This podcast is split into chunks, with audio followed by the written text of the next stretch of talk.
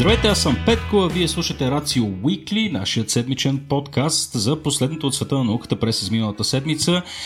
Тук сме заедно с Никола Кереков и днес ще си поговорим за най-различни неща, някои от света на космоса, други свързани с октоподите. А, отново една страхотна палитра от популярна и не чак толкова популярна наука. Но а, преди да започнем разговора с Никола, едни бързи благодарности първо към вас, слушателите, а, за това, че всеки път ни слушате а, и а, най-вече към онези от вас пък, които решават вследствие на това, че им е харесал някой подкаст или пък са присъствали на някакво наше събитие, да ни подкрепят и в сайта Patreon. А, изключително сме ви благодарни за това. Всъщност, вие сте и нашия основния източник на жива кръв, така да се каже, за да може да продължи тази, тази организация да функционира. Разбира се, вие не сте и съвсем сами.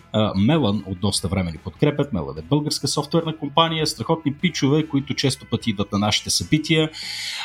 И те подкрепят както този подкаст, така и други наши, наши събития. Така че фантастична компания, може да я чекнете. Те си търсят таланти, такива каквито безспорно има и сред вас. А последно обявление, преди да дам думата на Никола за тази седмичните новини. А, ние сега в момента с Никола записваме на 20 септември, близо седмица преди този епизод да се излъчи, а, така че е важно да имате този дисклеймер предвид, когато слушате въпросните новини. Някои от тях вече може да са благородно устарели или не чак толкова добре устарели. А, във всеки случай това, което устарява добре е, а, или се надявам да бъдат и събитията, които ще се случат буквално утре на 21 септември и на 23 септември, две събития, които ние организираме в рамките на нощта на учените. Това е тази, знаете, паневропейска програма, която цели да така да подчете работата на, на учените чрез провеждането на множество събития в различни европейски страни.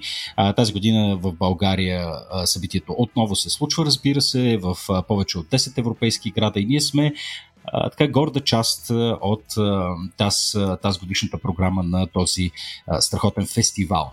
А, тъй като вече ще е късно в момента, в който слушате този подкаст, да присъствате на живо на тези предавания, споменавам го не случайно, тъй като ще има и записи на всички събития, които се провеждат в рамките на нощта на учените. А, събития, които може да гледате онлайн в удобството на собствения си хол, на сайта nauka.bg, наклонена черта нощ 2021.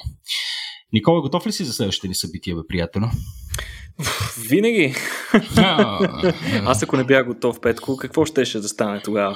да, Никола, ти като главен продуцент на всичките ни, на всичките ни предавания, ти се нагърбваш с основната административна и всяка вид друг тежест за организацията на тези събития. Моята роля обикновено се свежда до това да се облека относително прилично и да не говоря глупости от сцената, така че използвам и този ефир да ти благодаря за всички по, по, така, положени усилия, за всички събития, които се случваха до сега и ще се случват за в бъдеще.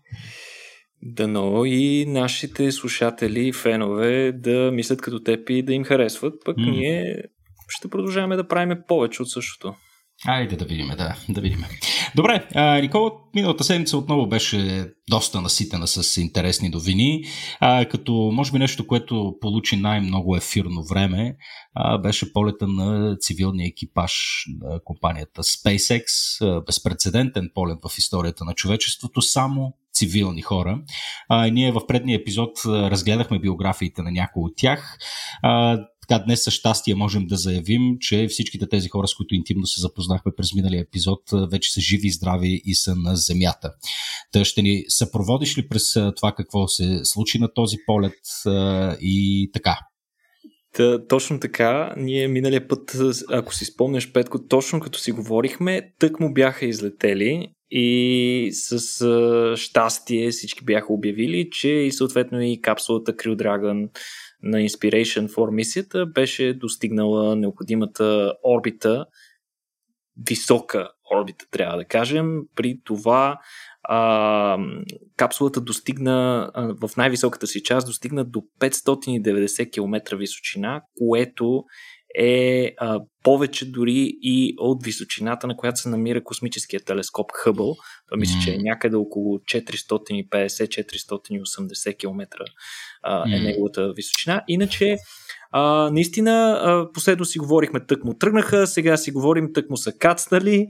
А, кацнаха в събота вечер в интерес наистина, събота при вечер, още тък му се смрачаваше а, местно време говориме североисточно от базата Кейп Канаверал, където се извършват повечето космически изстрелвания а, от тази част на щатите, като а, прекараха общо 71 часа в а, космоса. Наистина това беше първият цяло частен пътнически полет, mm. който нито един от хората не беше професионален астронавт. А, капсулата, между другото, малко след приводняването, което се случи, след като капсулата се изпусна своите парашути, съответно те забавиха достатъчно капсулата и тя се приводни успешно в Атлантическия океан. Тя беше прибрана от специалния кораб на SpaceX Go Searcher, което звучи като така, нравствено учение или наставническа мисъл по посока на някоя хрътка.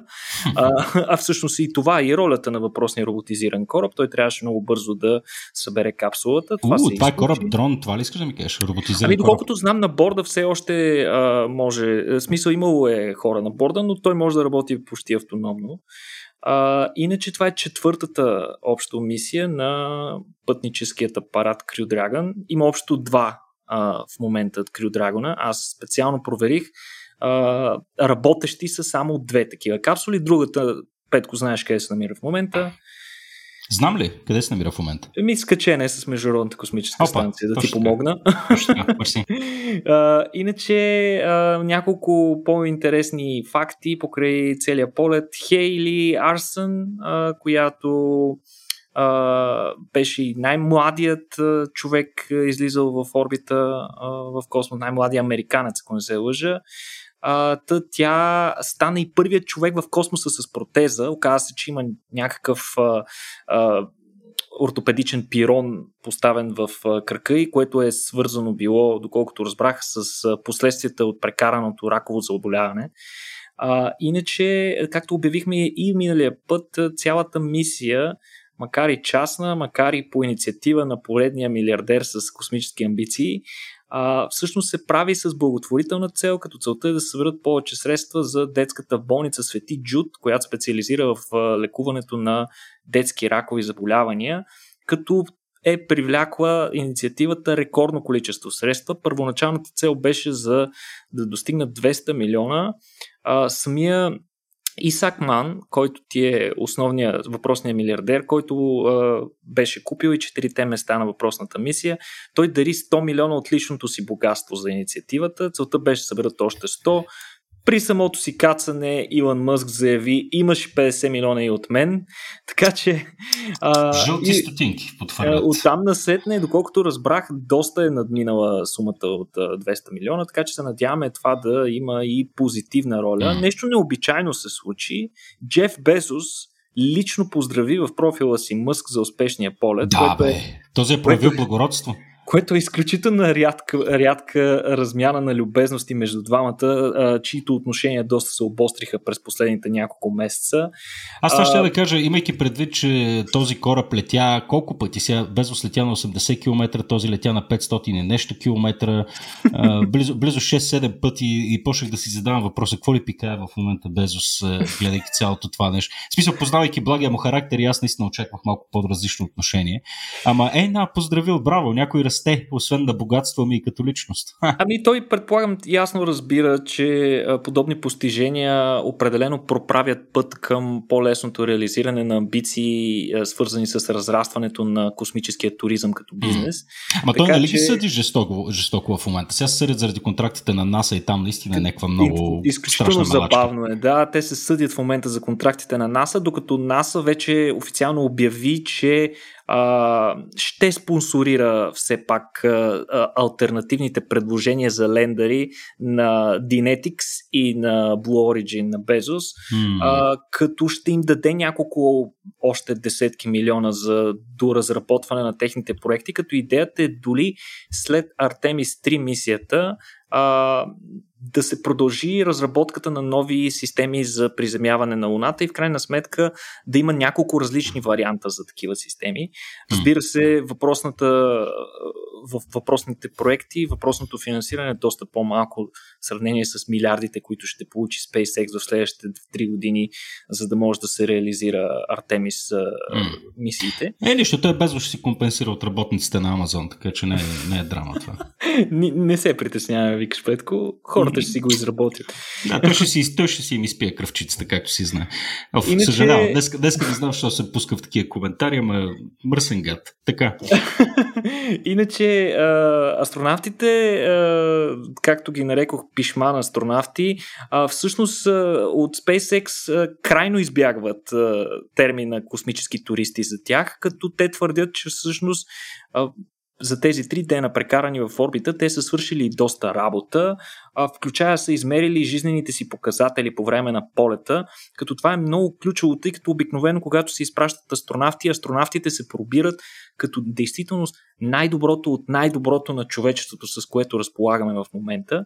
А в случая този подбор е избягнат, т.е. в случая става дума за съвсем обикновени хора и всъщност имаме за първ път възможност ние да измерим по какъв начин им се отразява както а, изстрелването им в космоса, така и а, няколкодневният им престой на, в, в, в, условия на микрогравитация. Освен това, те са измерили и нивата на радиация а, при толкова висока орбита, която са постигнали. Направиха страхотни снимки, изпратиха от а, гигантския прозорец, който беше разположен на място, където по принцип е модула за скачване с Международната космическа станция, тъй като полета не предвиждаше среща с МКС-то. А, на негово място беше поставен въпросния стъклен прозорец, за който си говорихме между другото mm. в някои от предишните ни а, издания и конкретно говорихме за невероятната гледка а, която се а, открива пред него и факта, че точно зад него е разположена и космическата туалетна, т.е. това е туалетната с най-добрата гледка. Hmm. Предполагам е сложена и за удобство, защото сигурно първият път, като видиш Земята, кой знае какво може да да се прииска да прави. Не, няма, няма, няма да цитирам Любо за тези хора, които го познават, който е с крилатата реплика. Аз бих се еди да. какво си, но е удобно, предполагам. Иначе астронавтите са имали няколко а, проблема, повечето от тях са били разрешени много лесно. Единият от тях, между другото, е бил свързан и с туалетната. Очевидно проблема не е бил в клетката, нещо свързано с вентилатора, който трябва да поддържа вакуума на туалетната. Както знаете, туалетната в космоса, за които пак сме си говорили много, това е едно от ключовите им условия, че тъй като гравитация горе няма, в, в смисъл в който я познаваме тук на Земята, съответно нещо трябва да насочи съответно човешките остатъци в правилната посока и това обикновено се случва с такъв въздух под налягане, в случая става дума за вакуум. А, има ли са, между другото, обявиха още по време на мисията, докато бяха в космоса, че на борда разполагат със специален спешен кит, който съдържа усмирителна риза и няколко спринцовки с опъващо вещество, в случай, че някой от пътуващите изпадне в паника а, и започне да буйства, съответно започне да застрашава себе си или околните. За щастие не се стигна до използването на това, но а, още медиците от а, SpaceX обявиха, че такава възможност е предвидена mm. в случай, че нещо неочаквано се случи. Като, например, нещо... да спре да работи вакуумната тръба на туалетната и всичко да почне да лети из космоса в Да, мисля, че това е, това чудесен, е чудесен повод да се паники осъжда. Чудесен повод да изпаднеш, да, и да почнеш да размахваш ръце в опит да се защитиш от а, собствените си остатъци. а, иначе от Netflix обявиха Петко вече. Нищо, въобще не се бавят хората с тия неща, а, че ще правят документален филм за полета. А, имало е и на борда, както и от външната страна на няколко места. На специални места са разположени GoPro и разни други камери. Така че очакваме скоро да излезе и този а, филм.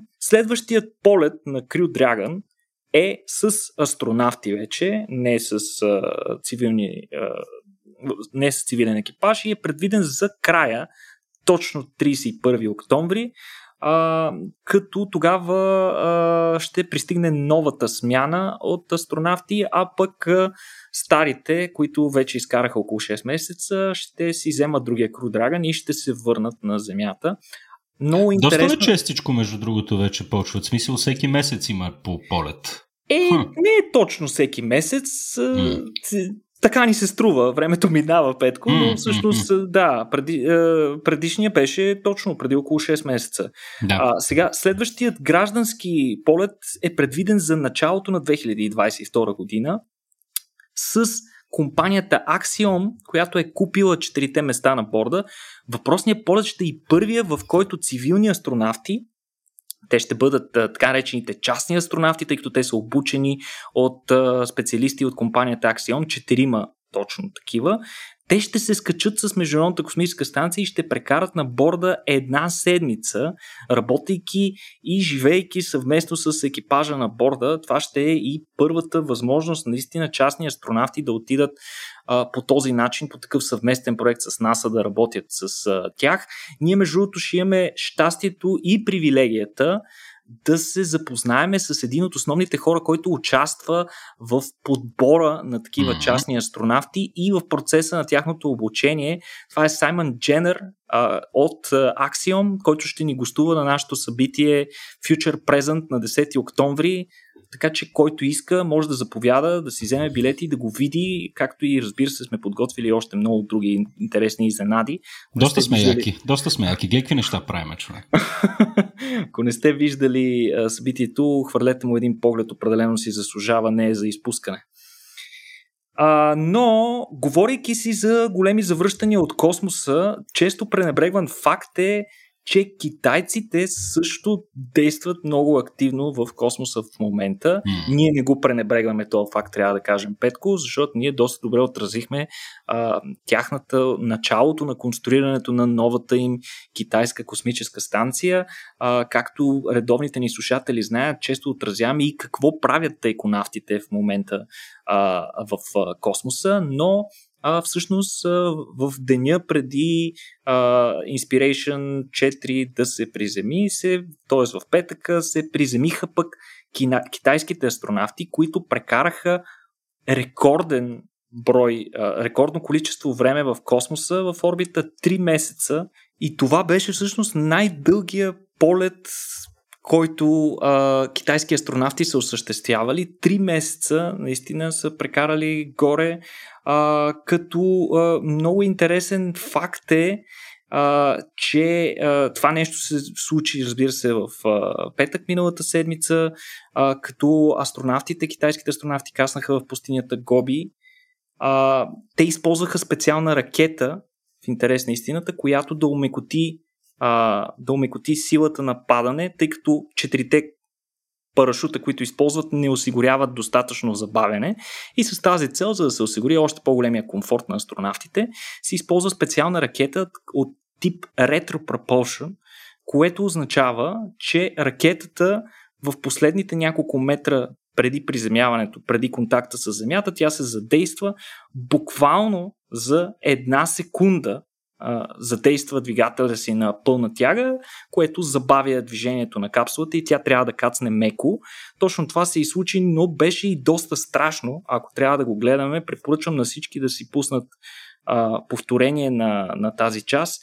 Наистина ужасно много цялото нещо прилича на експлозия. Так му виждаш как бавничко се спуска апарата и буквално няколко метра преди това бам, една гигантска огнена топка и просто човек може да си помисли край. Със как сигурност. това точно им осигурява комфорта на астронавтите, не знам. Ами, ами тъй, тъй като то буквално забавя а, финалното, финалния подход към Земята и усещането ти е, че съвсем леко сякаш докосваш Земята. Няма го това сътресение, което би се получило, ако го удари Земята с а, по-висока скорост.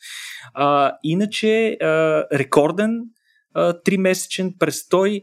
А, един от екипажа, а, конкретно китаец, чието име дори няма да се опитвам да твърдя, че съм го произнесъл правилно, а, нещо от сорта на Ни Хишонг или Хишънг.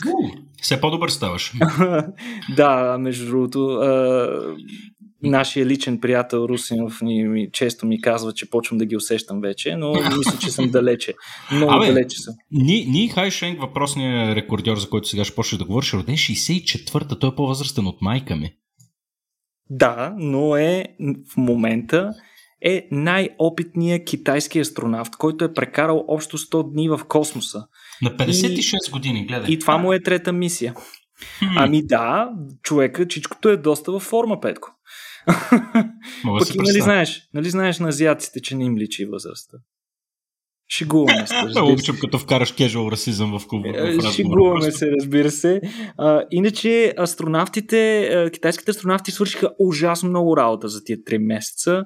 А, освен, че успяха да приведат новата си космическа станция в експлоатация, като разбира се инсталираха всички остатъчни системи за поддръжка на, а, на животоподдържащите системи, както и различни разположиха машини, оборудване за космически експерименти. Те проведаха и а, две а, космически разходки извън станцията, на една от които пък инсталираха космическата им роборъка, с помощта на която ще прикачат и следващите модули, а, които ще се а, използват а, а, при изглобяването на следващите части на китайската станция.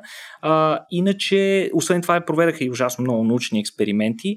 Много интересна беше снимката, Петко, която излезе веднага след кацането им. На нея се виждат тримата астронавти, седнали нали, на фона на космическата капсула, така в разстояние може да я видиш.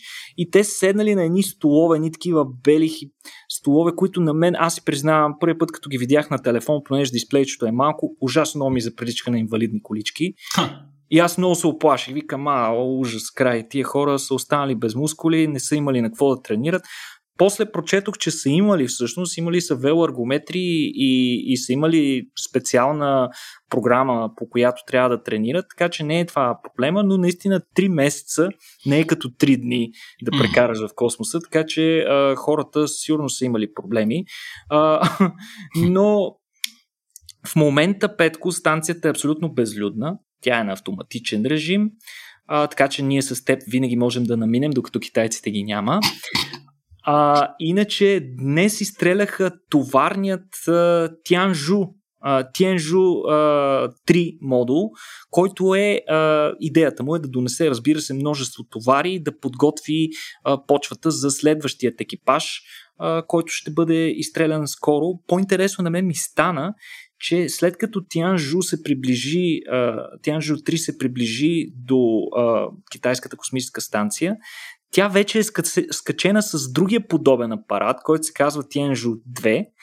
Та Тиенжу 2 ще си смени мястото, където в момента е прикачен и ще отиде на един от другите портове. Мисля, че имаше общо два или три порта, но ще да отиде на единия, на, на другия порт и дори ще се опита да направи една сложна маневра, един сложен експеримент, при който да се а, симулира презареждане на гориво в космоса, което е вау, нали? Смисъл това по принцип и другите космически агенции не са го правили много-много. Така че китайците го карат наистина смело. А, ще видим какво ще се получи с а, това. Иначе следващата пилотирана мисия е Шънжу 13, която се планира да пристигне през октомври като се очаква вече тази, този екипаж да прекара на борда на китайската станция 6 месеца, а не 3 месеца като предишния. Те вече ще стъпят на прогреса, постигнат от техните колеги и ще могат да изкарат един цял период, подобен на своите колеги от Европейската космическа агенция и от нас. Хм, фантастично. Фантастично. Китайците, китайците за пореден път. За пореден път. Аз вече няма какво да добавя за тях. Между другото, Петко имаше един много интересен а, феномен. А, аз проследих имаше специално допитване в Штатите, ако не се лъжа, беше направено това допитване, в което се питаше, вие знаете ли, че в момента има трима астронавти, космически астронавти китайци, които работят на тяхната китайска станция. Това беше въпроса. Смисъл и дори, да. дори беше зададен още по-просто. И мисля, че над 80% от средностатистическите интервюирани хора казаха не, че не знаят. А... Те китайците вероятно така и предпочитат. Тихо малко Абсолютно. се случат нещата, да. да. Но трябва да кажем, че това кацане конкретно беше предавано на живо. Тук виж пък те започнат да се подучват от своите американски колеги за това как трябва да се отразяват подобни събития и mm. може би пък ще научаваме сигурен... често.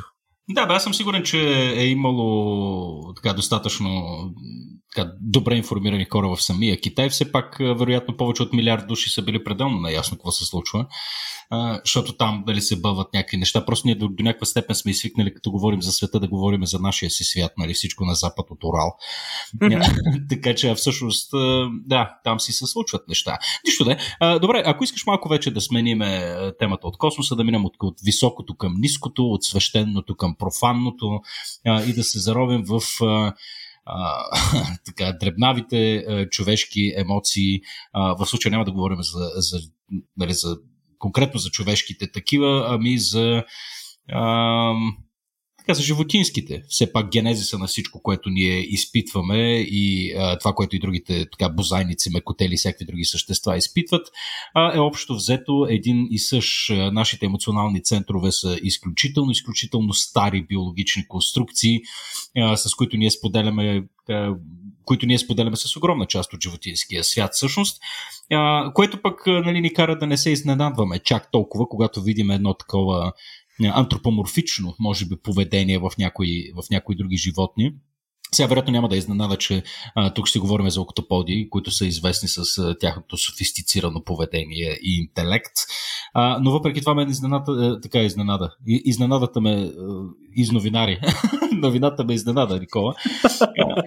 А, тъй като а, и начина по който, по който ги формулираш нещата винаги ми харесва. Женски октоподи замерят досадните мъжки с предмети. А, по-човешко поведение от това здраве му кажи. Да, кой, кой не е залягал при вида на летящ към него стъклен пепелник, поне веднъж в живота си, хвърлен от а, бясна а, Побесняла, или разтревожена да. жена. Какъв е архаичен Но... патриархат, бе, Никола? Ние не живеем в такива времена вече. а, не, не, а, идеята, между другото, тази новина чудесно се връзва с минал, миналия ни подкаст, който отразихме а, така наречените Иг Нобелови награди, където изключително интересни а, научни разработки а, бяха награждавани заради факта по колко, колко абсурдно по колко абсурден начин звучат, но всъщност в крайна сметка зад тях може да се крие нещо наистина интересно и полезно. Да, в случая става дума наистина за много интересно наблюдение от страна на учените, че октоподите могат да хвърлят неща, да хвърлят предмети. Изобщо навика и поведението, свързано с хвърляне на предмети, е характерно за множество различни видове, особено такива на Земята, в интерес на истината, като най-честата причина за подобно поведение е свързано с защита от други видове. В смисъл, когато по някакъв начин трябва да се защитат, като разбира се, нашите роднини, приматите, са най-честите и е, най-често прибягват към хвърляне на предмети. Иначе, това, което учените са наблюдавали, е, че октоподите се замерят, всъщност наблюдали си ги как се замерят в предмет, с предмети в район на източния бряг на Австралия, който е характерен с факта, че има ужасно много октоподи в този район от а, океана и затова учените тайничко си го наричат Октополис. в, а, в последствие а, учените, като са задълбочили наблюденията си изследвания, са установили, че основните индивиди, които хвърлят предмети, са предимно женските такива. Като целта в повечето случаи е била да се прогони нахален мъжки, който се опитва да се вчивтоса с тях. Страшни, по... страшни дебили сме като понякога има странично засегнати същества, като оцелени риби или, или други а, невинни октоподи. А, за целта ученици са използвани специално адаптирано, защитено от вода GoPro, с което са заснели а, над 100 случая на замерене между октоподи, като най-често използваното снаряжение са били черупки, но също така са хвърляли топки от пясък и седимент или водорасли. Интересното, нали, човек трябва да си го опита да си го представи. Как октопод хвърля нещо? Ами, всъщност е доста контраинтуитивно, защото пипалата му нямат октопод е представител на безгръбначните животни, съответно той няма твърда основа. И, основно, и, и особено плувайки във водна, във водната среда, има много малко опора, за да хвърли нещо тежко в някаква посока. Затова всъщност хвърлянето е в кавички, защото октопода взима съответния предмет с пипалото си и го поднася към а, сифоните, с помощта на които той се движи. Нали, знаете, октопоите те се движат на... А, с реактивна тяга едва ли? Точно така, реактивна тяга. Поемат вода от едни отвори и изхвърлят през едни други малки отвори под високо налягане, следствие на което се движат в посока обратна на място, на където се изхвърля водата. Тък към тези сифони те поднасят съответният предмет, който ще хвърлят и той бива буквално издухан и изстрелян по посока на съответно другото животно, което искат да оцелят. Те са установили два типа хвърляне. Едното е за почистване. Например, по този начин октоподите са почиствали а, излишни предмети и остатъци от храна покрай барлогите си. Но другият основен, основна причина за хвърляне на неща е свързано с защита на личното пространство. Въпросното поведение е свързано срещу нахални дон Жуановци, но понякога и защита на територията от други женски. В един конкретен случай Петко, това е вече много интересно. Това показва, че човек или животно трябва да залага на постоянството, но в този конкретен случай женската е замерила мъжкия 10 пъти в продължение на период от 3 часа и половина и го е оцелила 5 пъти.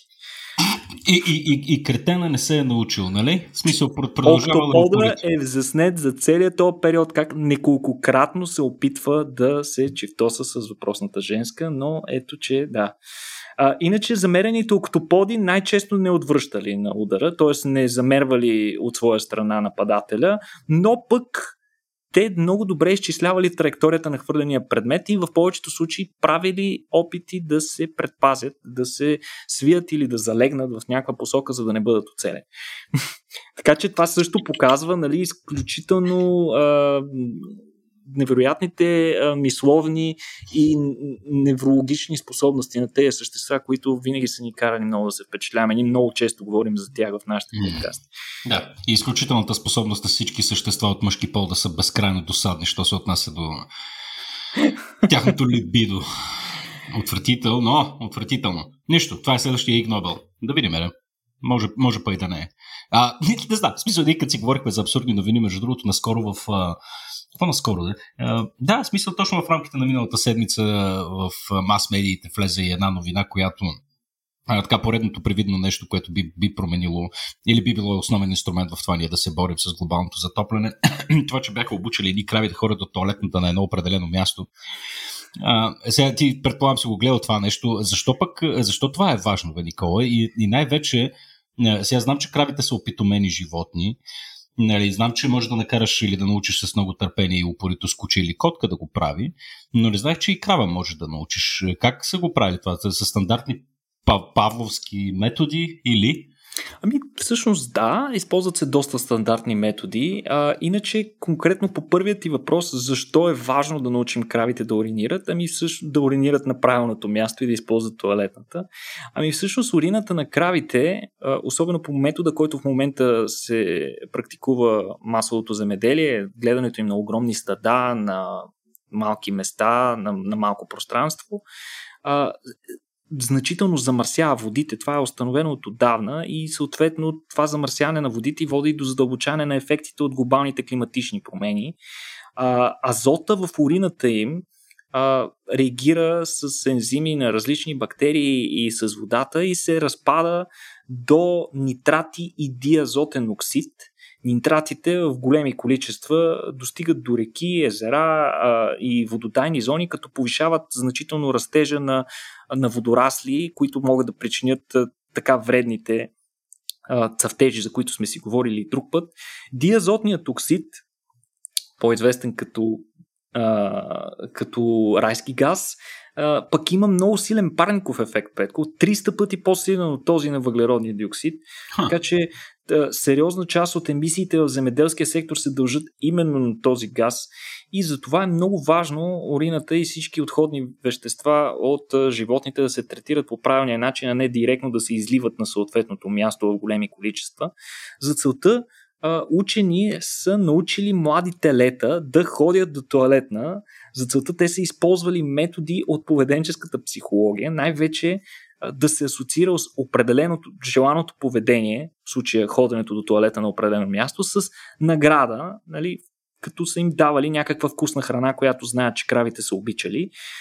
По този, използвали също така един метод, наречен обратна верига, и който е много подобен на този, по който се обучават човешките деца да ходят до туалетна. В случая поставят ги в туалетната и ги награждават, когато уринират там. Като целта в този случай е да се асоциира туалетната с място за уриниране.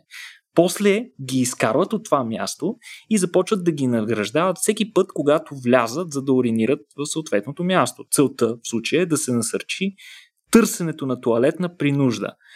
За да, за да е пълен експеримент, обаче, трябва да има и пръчка, не само морков. Затова а, съответно а, животните се наказват с силна струя вода, когато уринират не където трябва. А, това не е много... с сина ми, между другото, с мъркуча директно. Това не е много, много мъчително за кравите, но е достатъчно, за да им покаже какъв е правилният тип поведение, който ние очакваме от тях. Отнема, между другото, до 15 дни да бъде обучено едно теле да си върши работата като хората, което в много случаи е доста по-бързо от това, което наблюдаваме при човешките деца. телетата се научават до туалетна сами и когато им се ходи до туалетна, са способни да стискат, докато не стигнат до туалетният ъгъл, където трябва да ходят. Иначе, голямото предизвикателство на метода е как той да бъде приложен в голям мащаб, да кажем в една голяма кръвеферма, като за целта трябва да се използва автоматизация с сензори, автоматично предоставяне на награда. Не можем да разчитаме, че ще има индивидуалния подход, какъвто учените са приложили при тези животни. Но при всички случаи проблема е по-скоро технически и със сигурност при добра воля той може да бъде разрешен. Иначе в момента се мисли и за вариант, при който кравешките туалетни да се използват и за вътрешно, и за открито отглеждане, тъй като при тестовете учените са използвали затворена ферма. Та, това според мен е също един доста силен кандидат за антинобелова. Награда наистина мисълта как крави отиват до туалетна може да ви звучи смешна, но по същество може да се окаже нещо доста полезно. Самите учени твърдят, че по този начин а, могат да си позволят да се гледат в дадена кръвеферма до 25 или дори 30% повече животни, без да има по-голям импакт от това. Хм. Хм. Бе, не знам, на мен пак ми се струва доста абсурдно ти, ако, особено ако говорим за този, път, този тип индустриална животновъдство, при които боравиш с хиляди животни. Не знам това нещо как може да се скелне ъп, тъй, защото всички тия крави да хорат по някакъв начин до туалетната. Другото е пък си мисля, нали, окей, смисъл обучаваш някакво време крава. Колко време е отнело да я обучат?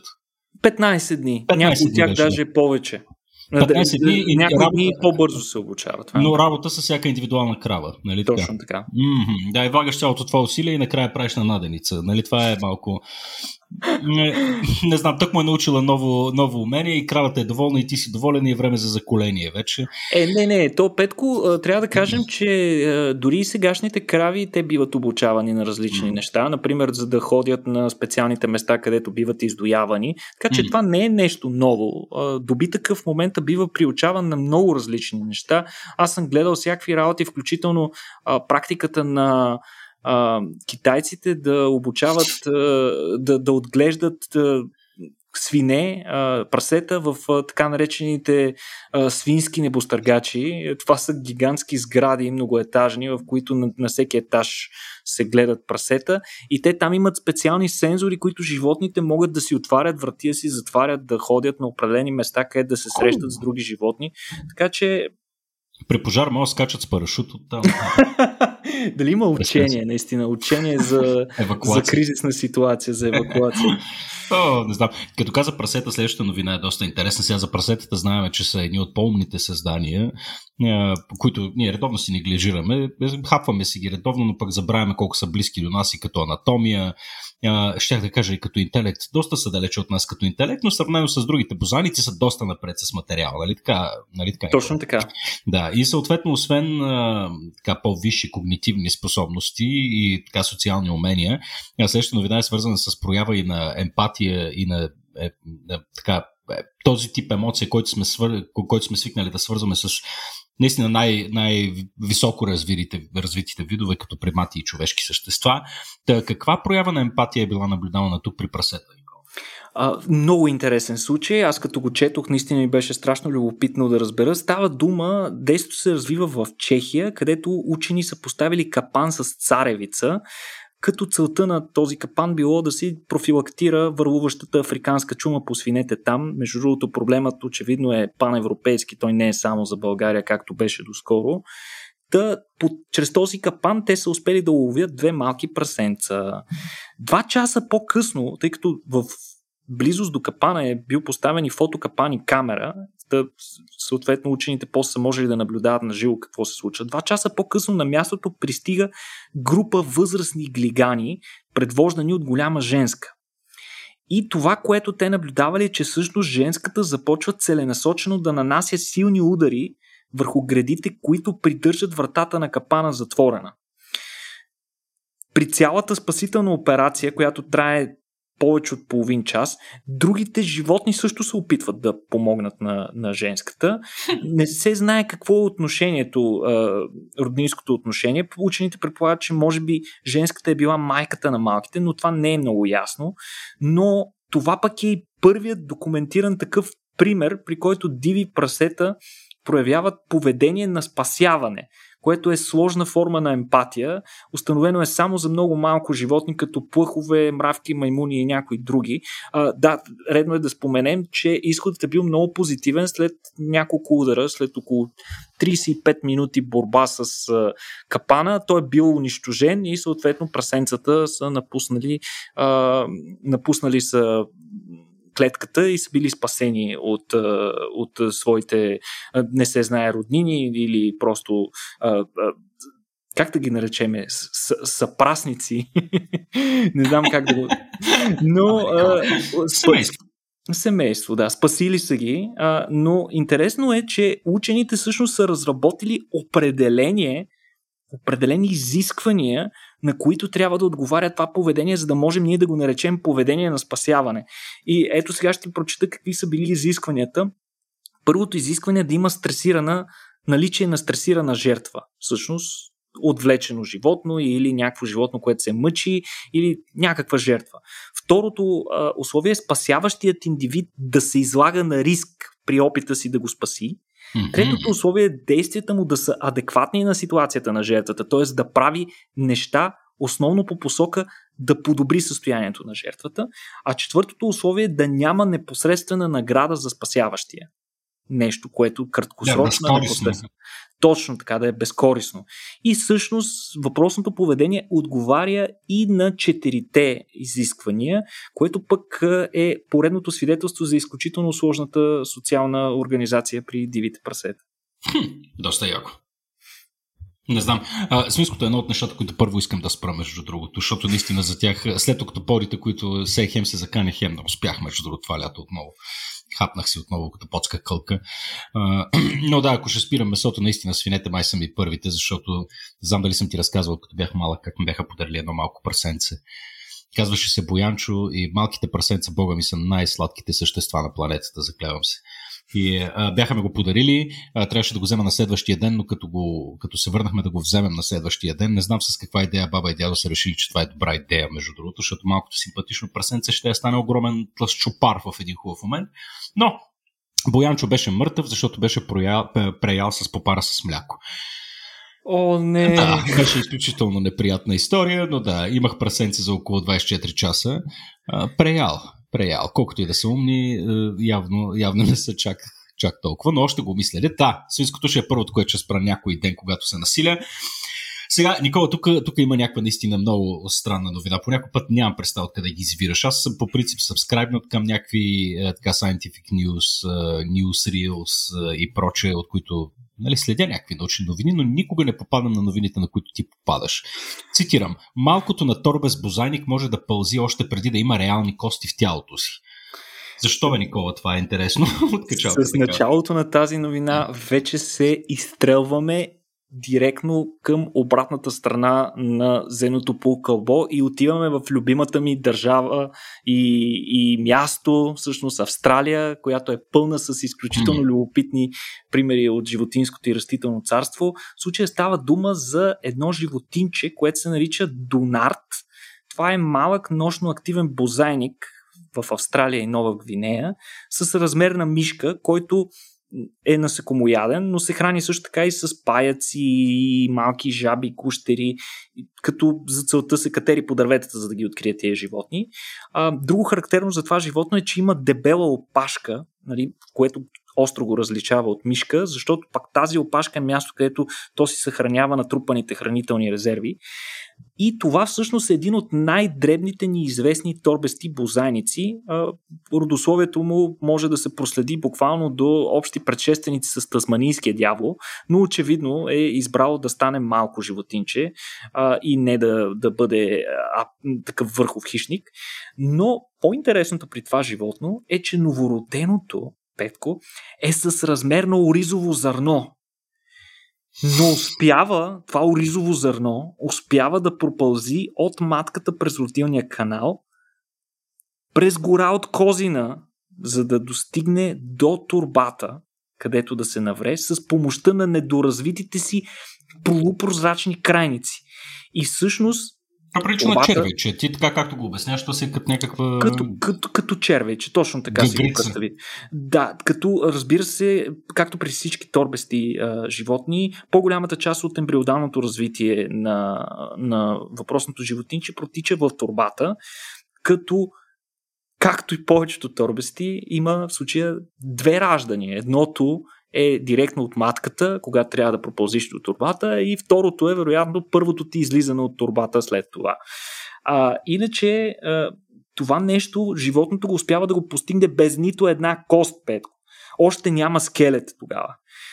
И като животните имат по 7 малки на куп и раждат по два пъти годишно. Аз просто си представям как едни такива оризови зърна пълзят по малките мишкоподобни създания с дебели опашки. Наистина не мога да си го представя, признавам си. Но учените са използвали а, един специфичен метод, който се нарича микрокомпютърна томография, за да сканират малките. И това, което те са установили, е, че те наистина по това време, когато се родят, нямат нито една минерализирана кост в тялото си. Други торбести животни, като например кенгурото и лолабито, имат все пак някакви кости по крайниците при раждането си, като те обикновено се, развитието им трае около 25-30 дни в матката на майката, докато донарта развитието му е наполовина по-малко, 13 дни, т.е. те се раждат много недоразвити. Толкова недоразвити, че главата им е 50% от размера на тялото и още нямат гънка, която да оформи къде точно ще им е върта. И а, всъщност, за да се придвижват, те използват мускулите на гърба и на рамото си, които изпълняват много различна функция от тази, която ще изпълняват като се родят, като те са захванати много здраво за едно хрущялно образование, наречено раменна арка. И те извършват едни много особени такива движения, а, с които успяват да компенсират липсата на кости. А, това, разбира се, не трае дълго. Само 24 часа след раждането учените са сканирали малки и са установили първите формирането на първите минерализирани кости и това са били в областта на челюстта и на предните лапи. А, иначе торбестите животни, те са много интересни и за съжаление в момента се срещат само в Австралия и, те, и районите около Австралия. Та, те са се разделили от плацентните животни преди 160 милиона години. Не случайно и цялостното им развитие е толкова различно от на плацентните, на които сме представители ние. Но а, изучаването на донарната може да ни помогне много да разберем повече за самия процес на емброгенезата и образуването на кости по-конкретно, кои гени са активни, по кое време и какви са различията между торбести и плацентни животни. За съжаление, както много често завършваме подобни новини. И това животно петко е застрашено от, от унищожаване на популациите, основно поради унищожаване на хабитатите му от страна на хората, използването на пестициди, наличието на котки, като в момента над една трета от всички торбести а, бозайници в Австралия са застрашени от изчезване до нарта, не, не прави изключение в това отношение. А, но има едно създание в Австралия, което се надяваме все пак да изчезне, Никола, защото като прочетах тази новина и се изприщих. Искаш ли да ни разкажеш е така на изпроводяк, да ни, да ни вкараш ли кошмар в главата преди да си... Любимата ми новина, Петко, и оставих за десерт специално за теб. Тук ще си говорим за нещо умопомрачително, което да кажем, че в природата не е било срещано от няколко стотин милиона години. И това е моментът, в който едно безгръбначно, в случая стоношка, се превръща в върхов хищник на място, където живее. И в случая става дума за хищни стоношки, които буквално изяждат стотици птици на един малък остров край Австралия. Тези животни, учените са установили, че могат да изядат до 4700 птички. Действието се развива на така наречения Филип Айланд, който е на 1400 км източно от Австралия. А въпросната стоношка, за която ще си говорим, е представител на друг род и друг вид спрямо тези стоношки, които се срещат тук. Предполагам, много от нас сте чували и вероятно са били оплашени, като са дигнали някой камък или пък просто в дивата природа са се срещали с един от най-страковистите представители на стоношките у нас. Това е така наречената сколопендра, сколопендра цингулата, която достига до 25 см дължина и е нещо наистина доста страховито. Та въпросните стоношки си приличат с тях. Те са представител на друг род, но са малко по-едри. Дължината им е 30 см. Разбира се, те много си приличат с тях, имат бронирани сегменти, имат мощно охапване с силна отрова, която инжектират от специални зъби, които се наричат форциполи. Те са разположени в предната част на тялото. Та въпросните стоножки са неоспоримия върховен хищник на острова Петко. Те са поели ролята на изчезналите хищни бозайници на острова, като редовно се хранят с пилетата на различни морски птици, основно едни птички, които са много подобни на албатроси, но са по-дребни, като ужасът започва нощен, Петко, за да е още по-страшно.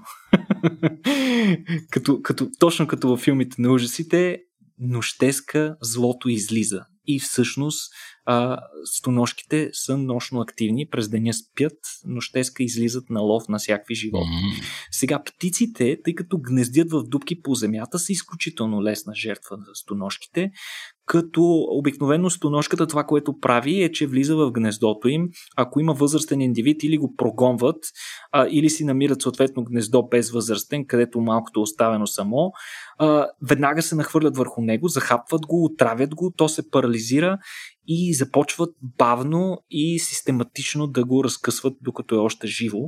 А, учените са наблюдавали как ловуват с въпросните стоножки, като са анализирали 132 часа кадри от наблюдения и са взели проби от останки от храна в зъбите на тези стоножки. Може някой е гледал 130 часа как стоножки разфасоват птици. И, много интересно, нали? В смисъл има и такива Супер. Е. професии. а, и, и всъщност те са изчислили, че а, според а, екстраполирали са, разбира се, според а, наличните данни за популацията на такива стоношки на въпросния остров и, и броя птици, че стоношките убиват между 2100 и 3700 пилета годишно.